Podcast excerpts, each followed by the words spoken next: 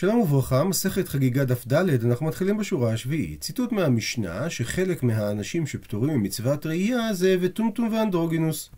תנו רבנן, שאנו רבותינו בברייתא, על הפסוק, שלוש פעמים בשנה ייראה כל זכורך אל פני האדון אדוני.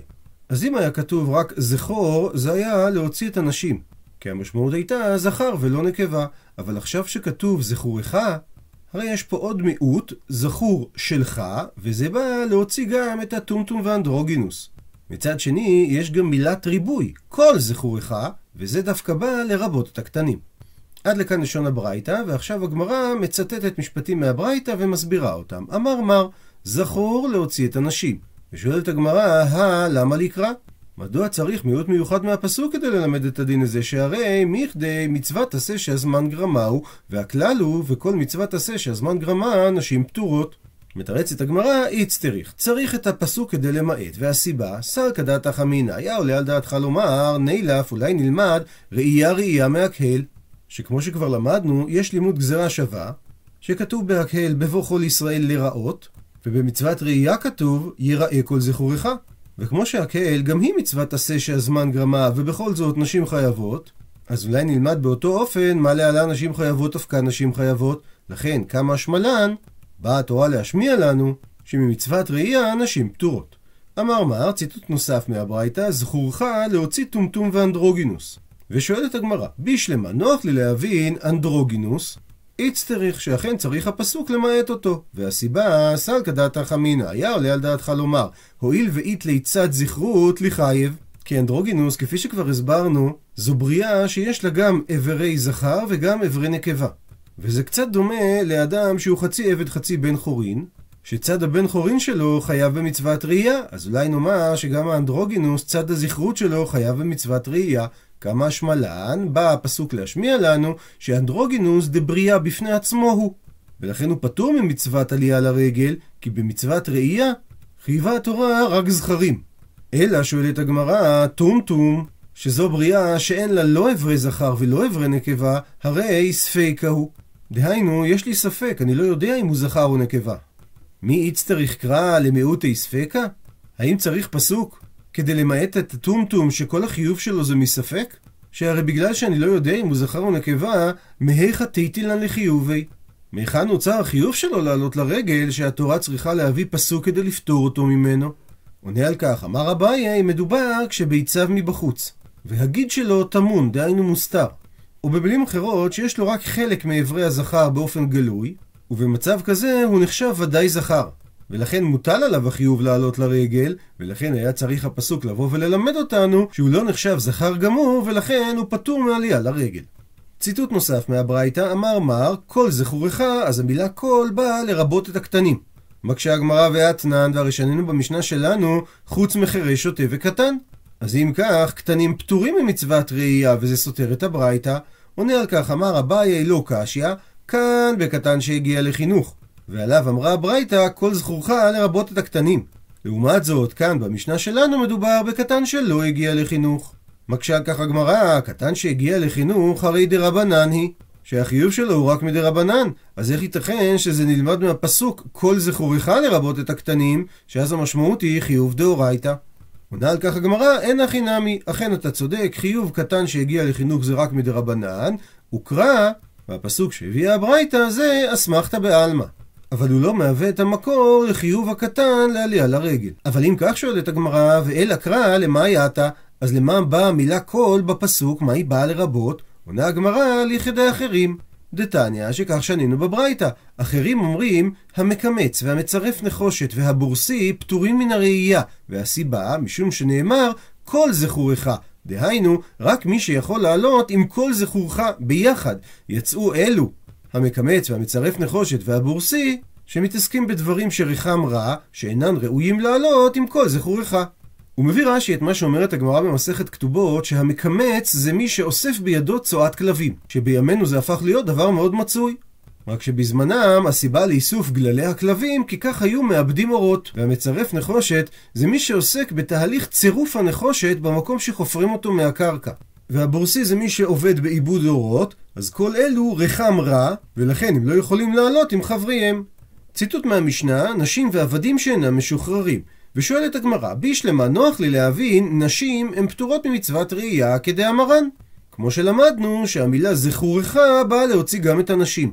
אלא עבדים מנהלן, מה המקור לכך שעבדים פטורים ממצוות ראייה?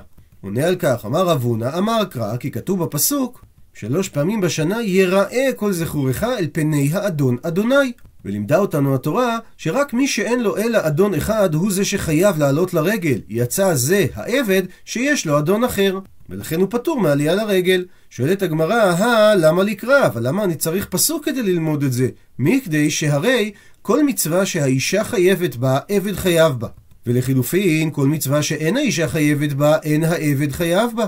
ועל פי הכלל הזה, כמו שלמדנו מהמילה זכורך להוציא את הנשים, נאמר שגם עבד כנעני פטור מעלייה לרגל. והמקור של הכלל הזה, דגמר לה לה מאישה.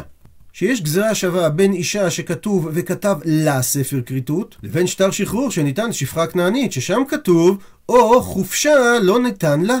ואם כך, מדוע צריך פסוק כדי למעט את חיוב העבד מלעלות לרגל? עונה על כך אמר אבינה, לא נצרכה אלא למי שחציו עבד וחציו בן חורין.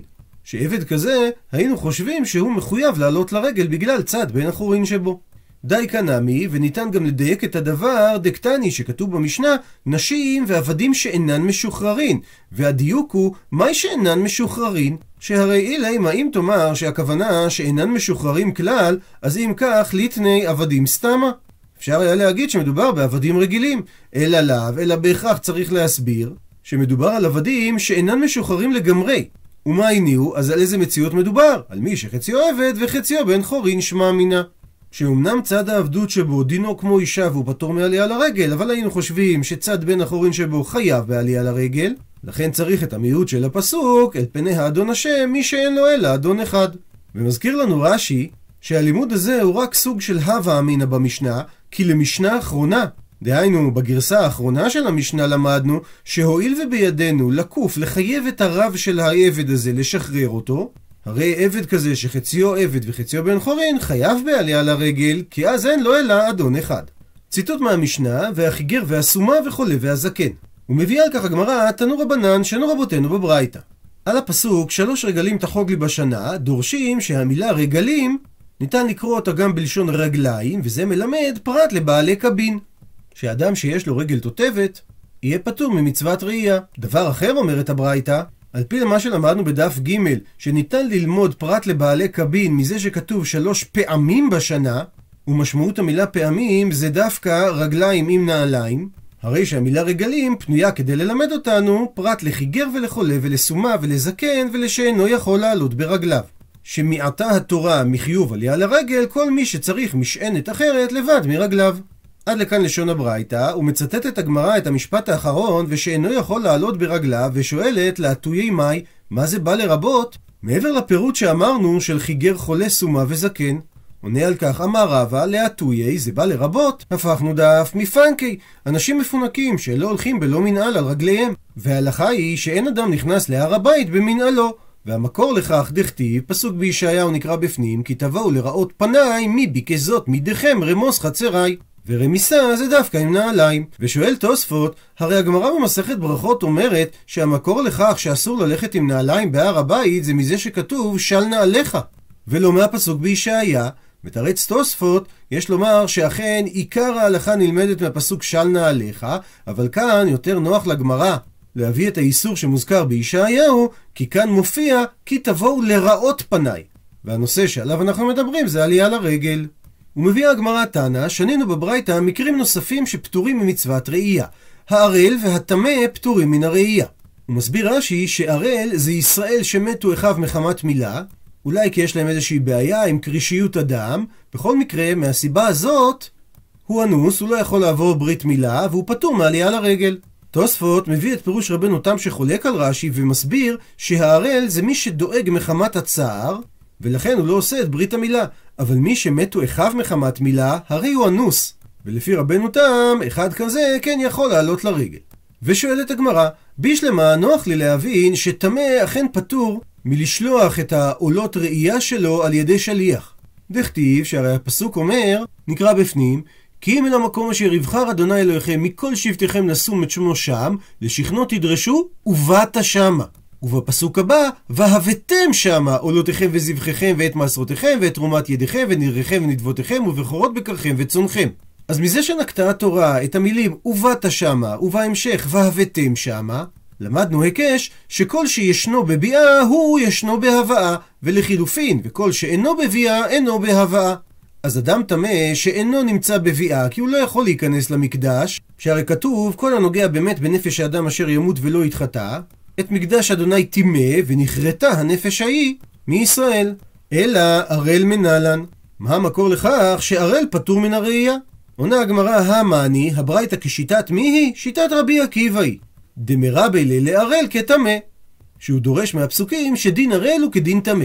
דתניא שכך שנינו בברייתא. רבי עקיבא אומר, על הפסוק נקרא בפנים איש איש מזרע אהרון והוא צרוע או זהב בקודשים לא יאכל עד אשר יטהר והנוגע בכל טמא נפש או איש אשר תצא ממנו שכבת זרע.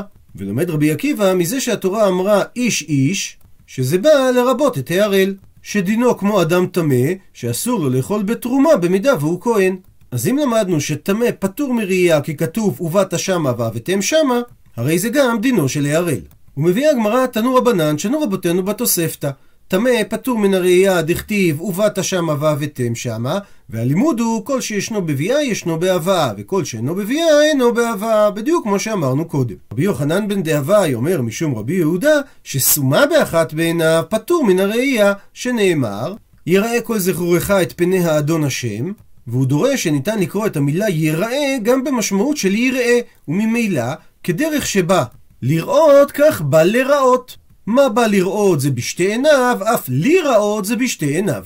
עד לכאן לשון הברייתא, ואגב הלימוד האחרון, מתחילה הגמרא להביא רצף של לימודים שגרמו למי שלמד אותם להתעוררות רגשית. רב הונא כמעט אליה יקרא, כשהיה מגיע לפסוק הזה, יראה יראה, בכי, זה גרם לו לבכות. אמר, עבד שרבו מצפה לו לראותו. התרחק ממנו, דכתיב כי תבואו לראות פניי, מי ביקש זאת מידיכם רמוס חצריי. ואיך הגענו למצב הזה שמעבד אהוב נהפכנו להיות עבד מנודה. רב הונא כמעט אליה יקרא, כשהוא היה מגיע לפסוק הבא, בכי זה גרם לו לבכות. שכתוב, נקרא בפנים, וזבחת שלמים ואכלת שם ושמחת לפני אדוני אלוהיך. עבד שרבו מצפה לאכול על שולחנו, התרחק ממנו, דכתיב. למה לרוב זבחיכם יאמר השם? רבי אלעזר כמעט אליה יקרא בכי, כשהוא הגיע לפסוק הבא, זה גרם לו לבכות. נקרא בפנים, ויאמר יוסף אל אחיו, אני יוסף, העוד אבי חי, ולא יכלו אחיו לענות אותו כי נבהלו מפניו. ומה תוכחה של בשר ודם כך? תוכחה של הקדוש ברוך הוא לאדם ביום הדין על אחת כמה וכמה.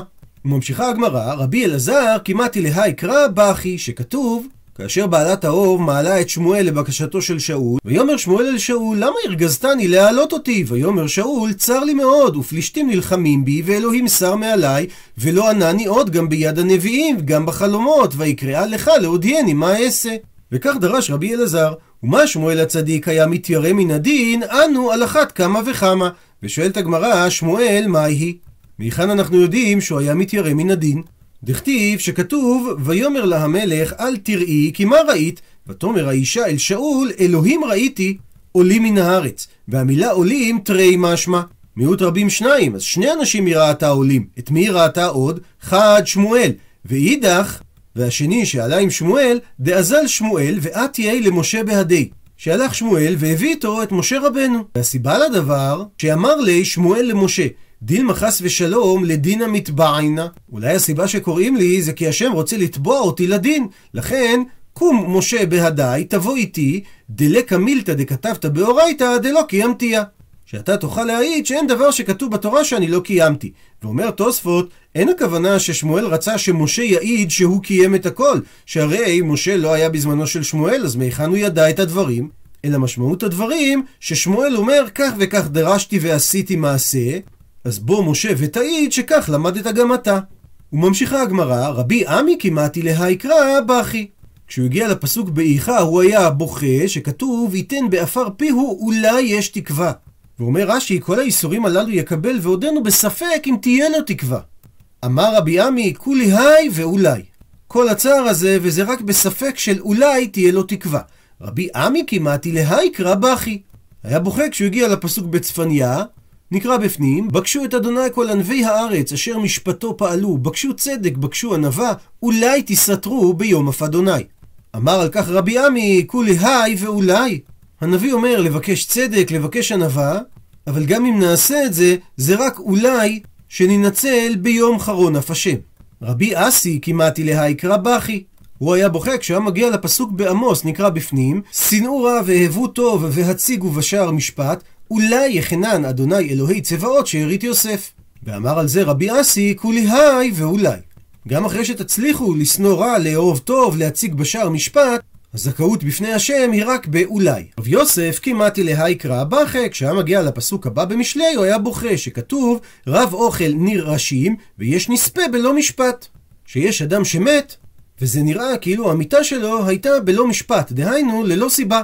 שלא היה בידו עוון שחייב אותו מיתה. לפי גרסת הבח שואלת הגמרא, מי איכא דאזיל בלא זימני? האם יש אדם שמת לפני זמנו? עונה הגמרא, אין, יש דבר כזה. וההוכחה, כי הדרב ביבי בר אביי, הווה שכיח גבי מלאך המוות. מלאך המוות היה רגיל לבקר אצלו. אמר לי לשלוחי, ובאחד מהביקורים האלה הוא שומע שמלאך המוות אומר לשליח שלו, זיל אייטלי, לך תביא לי את נשמתה של מרים מגדלה שיער נשיה. מרים שמגדלת, קולעת את שיער הנשים, דהיינו מרים הספרית. אז על אייטלה הולך השליח וחוזר עם הנשמה של מרים מגדלה דרדקי. מרים מגדלת התינוקות, דהיינו מרים הגננת. בקיצור, השליח טעה בכתובת. אמר לי מלאך המוות לשליח שלו, אנא מרים מגדלה שיער נשיה אמרי לך. אמרתי לך להביא את הנשמה של מרים הספרית, מה הבאת לי את מרים הגננת? ותוספות מעיר שהסיפור על מרים מגדלה נשיה היה בבית שני, שהיא הייתה אמו של פלוני. וכאן נגעה יד הצנזור הנוצרי, כי היה כתוב במקור אמו של ישו הנוצרי. אמר לי, השליח למלאך המוות, אי אחי, אם כך וטעיתי בכתובת, אהדרה, שאני אחזיר לחיים את מרים הגננת? אמר לי מלאך המוות לשליח, הואיל והייתי טענו, כבר הבאת אותה, להווה למניינה. נשאיר אותה והיא תהיה במניין ההספק היומי של המתים. שומע הרב ביבי את הסיפור, והוא שואל את מלאך המוות, אלא היכי יכולת לה? שהרי אם לא הגיע זמנה למות, אז איך יכולת לקחת את הנשמה שלה? עונה לו מלאך המוות, הווה נקית מטערה בידה, החזיקה בידה את שיפוד המתכת של התנור, והוות כשגרה, הפכנו דף ומחריה תנורה. ועם שיפוד המתכת היא הייתה מכבדת את התנור. ואנחתה אגבה דקראה, ובטעות היא שמה את השיפוד מתכת הרותח על גב רגלה, קדחה ויתרה מזלה, והיא נכוותה והורה מזלה, וזה גרם והייתיתה, שיכלתי להביא את נשמתה. אמר לרב ביבי בר אביי, התליכו רשותא למי ודאחי? יש לכם במחלקה שלכם של מלאך המוות רשות לעשות דבר כזה, להביא אדם לפני זמנו? אמר לי מלאך המוות לרב ביבי, ולא כתיב, האם לא כתוב, ויש נספה בלא משפט. אמר לי, עונה לו רב ביבי, והכתיב, פסוק בקהלת, דור הולך ודור בא, והארץ לעולם עומדת. דהיינו, לכל דור יש את הזמן הקצוב לו. אז איך אפשר לקחת נשמה לפני זמנה? אמר, עונה לו מלאך המוות, שנשמות כאלה איני מוסרן לשומר המתים ששמו דומה, אלא דרעינא להו אנא, אני רואה אותם אצלי, עד דמלו להו לדרא, והדר משלים נלי לדומה. שהנשמות הללו מתגלגלות איתי בעולם, עד שיתמלאו שנותיו של אותו אדם, וזה מה שנקרא בפסוק דור. ורק אז אני מעביר את הנשמות לשומר המתים שנקרא דומה. כמו שנאמר בתהילים, לא המתים מהללויה, ולא כל יורדי דומה. אמר לי, שואל אותו רב ביבי, סוף סוף, שניי, מה עבדת? מה אתה עושה עם השנים של העודף שהאדם אמור היה להיות חי? אמר, עונה לו מלאך המוות, אי אי קצור ומרבנן דמעביר במילי, אם יש תלמיד חכם צעיר שהוא מעביר על מידותיו, ונגזר עליו למות, מוסיף נא להולי, ומוסיף לו את השנים מהנשמה שלקחתי לפני זמנה, והביא חילופי. והוא משתמש בשנים הללו במקום הנפטר לפני זמנו. עד לכאן דף ד'.